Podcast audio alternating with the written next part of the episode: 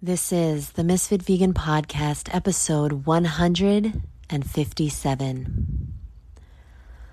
Tonight, I would like to read an excerpt from one of my favorite books, Winning The Unforgiving Race to Greatness by Tim Grover. Chapter 1 Winning Wages War on the Battlefield in Your Mind. I don't know a better way to say this, so if it offends you, well, that's on you. Winning fucks with your mind. It just does. There's nothing else that can whip you around faster and harder. You're just getting started, and instantly it's over. You're feeling calm and cool, and suddenly you're burning up. You're face to face with triumph when you feel it slap you from behind. You're completely in charge until you realize someone else is controlling everything. You finally get your arms around winning, and it leaves you on the floor grasping for breath. You give everything you have for one glorious victory and discover it isn't ever going to be enough. Like I said, winning fucks with your mind, and there's no way you can't be affected by it. That's true for the greatest champions in history, and it's equally true for anyone who has ever craved victory and achieved it. One minute, they're exploding with joy at the moment of triumph and a day later, they're facing the reality that to keep that feeling, they have to do it all over again. And this time, it will be twice as hard.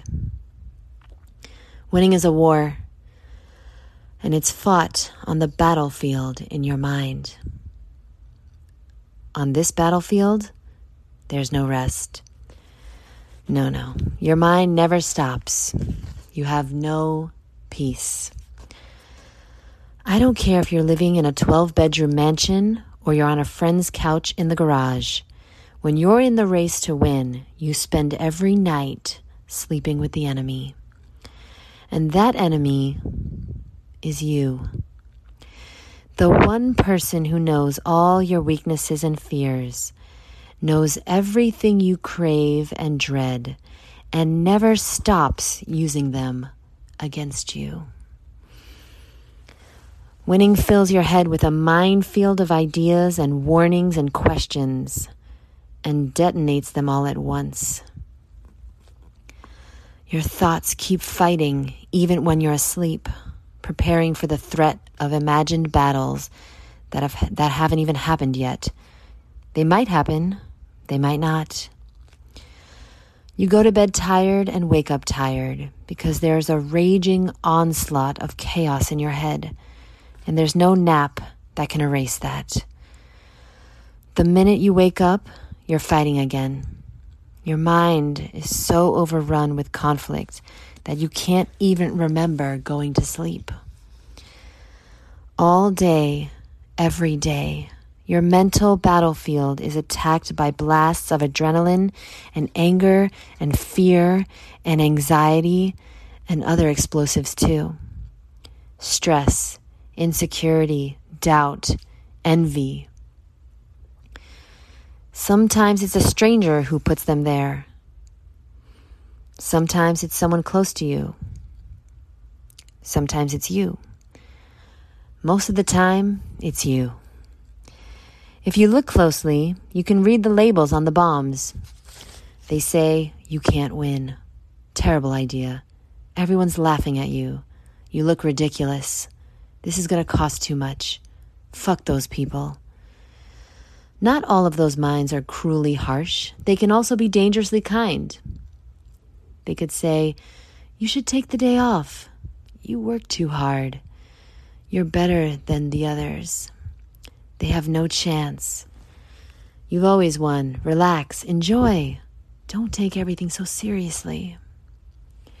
Winners can detect those bombs and defuse them before they ever get too much damage.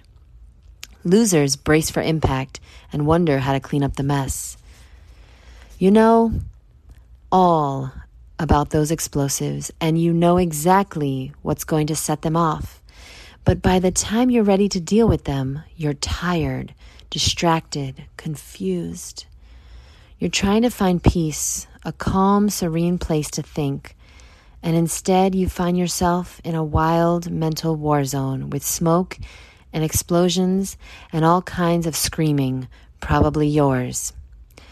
And just as you're about to defuse this one ticking time bomb, you feel another blast detonating, and it's five times more explosive.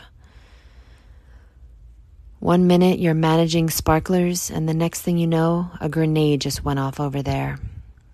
You're fighting fires everywhere, and as soon as you extinguish one, another bursts into flames. Everyone wants to set the world on fire, but you also have to control how it burns. Winning loves the battle. The battle is how much can you take? How far can I push you? Are you having fun yet? I don't care how much skill and talent you have, what plans you've dreamed of, what promises you've made. If you can't dominate this battlefield, you cannot win. This is your space, your territory. It's yours to dominate, or someone else will. Are you able to extract those explosives from the minefield? Do you have the mental strength and agility? Are you aware of the distractions, the insecurities, and false beliefs planted in your mind? This is what enables great winners to separate from everyone else. They have losses they have failures. They face criticism and commentary of all kinds of obstacles. But they consistently possess the stark ability to win those mental battles and shut them down and move on to the next fight. Your mental battlefield is the command center of every decision you make. If you decide something is a problem, then it's going to be a problem. When you wake up in the middle of the night worrying about money, you can either figure out a way to handle your finances, or you can lay in the dark worrying about how you'll never dig out. Before a big game or an important meeting, you can think of all the ways you could screw up, or you can mentally walk through the details you'll need to make it all work. When you make a mistake, when you experience failure, you can step on the mine that explodes the loser bomb, or you can navigate yourself to a better place where you have the clarity to plan your next move. Trust me, I'm not going to talk to you about the BS of positive thinking and visualizing. You can visualize being a winner. You can envision that moment of glory. You can think positive about how it's all going to work. It's a nice daydream, but daydreaming is as effective as calling a disconnected phone number. Wake up. None of that has happened yet. Winning doesn't visit you in your dreams, it sees you in your nightmares. What are your thoughts that dance in your head in the middle of the night when it's, when it's finally quiet enough for you to hear yourself think? Here's some of the thoughts, probably. Did I get enough done? Could I have been working harder? Can I do this? Am I kidding myself? Am I ever going to make it? Those thoughts can trigger disaster for many who fear they're failing. They wake up every day in a panic, facing another day of anxiety and dread. They say, I have no idea what I'm doing. I'm a fraud, and everyone's going to see it. I'm never going to make it. I'm a mess. I can't do this. But for others, those thoughts are a blueprint for improvement. Did I get this right? Can I do better? I know what to do. I need to make this happen. And they move in on those bombs, inspecting them from every angle until they can extract and diffuse them. That was Kobe Bryant. I can't rest until I make this shot that I should have made today. He'd be playing that moment over and over and over in his head, trying to figure out what happened so it didn't happen again. He'd relive the game in his mind, watching film at 4 a.m. until he could understand why he missed the shot. What was going on with the defense? What was with the ball? Did it rotate correctly? Was it wet? Was it heavy? Was my head too far back? Did I catch it right? Was my elbow correct? He'd go through every possible variable until he could answer his own questions. And so he could know with certainty that the answer in his mind would resolve the issue on the court. Everything you do starts with your thoughts. How many times have you sabotaged your own goals and ambitions because your head wasn't in the right place? You wanted to lose 10 pounds, but the pizza looked so good. You wanted to quit drinking, but what the hell? It's been a hard day. You knew you should have made that one phone call, but you weren't sure what to say. You had all your plans in place to make a major move in your life, and you let someone talk you out of it.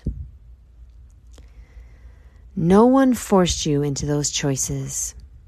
You just weren't prepared to win those battles. I've watched great players lose everything because they couldn't make that mental leap from wanting to win to making it happen. They started believing the hype and the bullshit and stopped believing in what got them there in the first place. This is not just about athletes, of course. It can happen to anyone in any endeavor. I see it all the time with the business leaders and the entrepreneurs I work with. One day they're on a clear trajectory towards success, and then suddenly they can't win at all. What happened? They didn't suddenly forget how to execute something else got in the way, and it's almost always something mental. I've dealt with so many athletes and brilliant talent whose careers were completely destroyed inside their mental bomb shelters. They believed every gratuitous, I can't say this word. they believed every gratuitous yeah, why can't I say that word? I can never say that word, guys. They believed every gratuitous compliment about their greatness, every grandiose tribute to their excellence. From the time they were kids, they were told how special they were, which may have been true enough at the high school or college level, Unfortunately, they hadn't actually accomplished anything at the pro level, and instead of working harder to match their alleged potential, they bought into the hype and focused on building their brand instead of their results. Note, get the results and the brand will build itself. Play it the other way around, and your career will be dead long before your shoe deal expires. That is how you sabotage yourself. Are you winning your own war? People find so many ways to derail their own success distractions, laziness, ego. Winning has a million ways to stop you. And if you don't have the resilience to fight back, mm, you'll never win.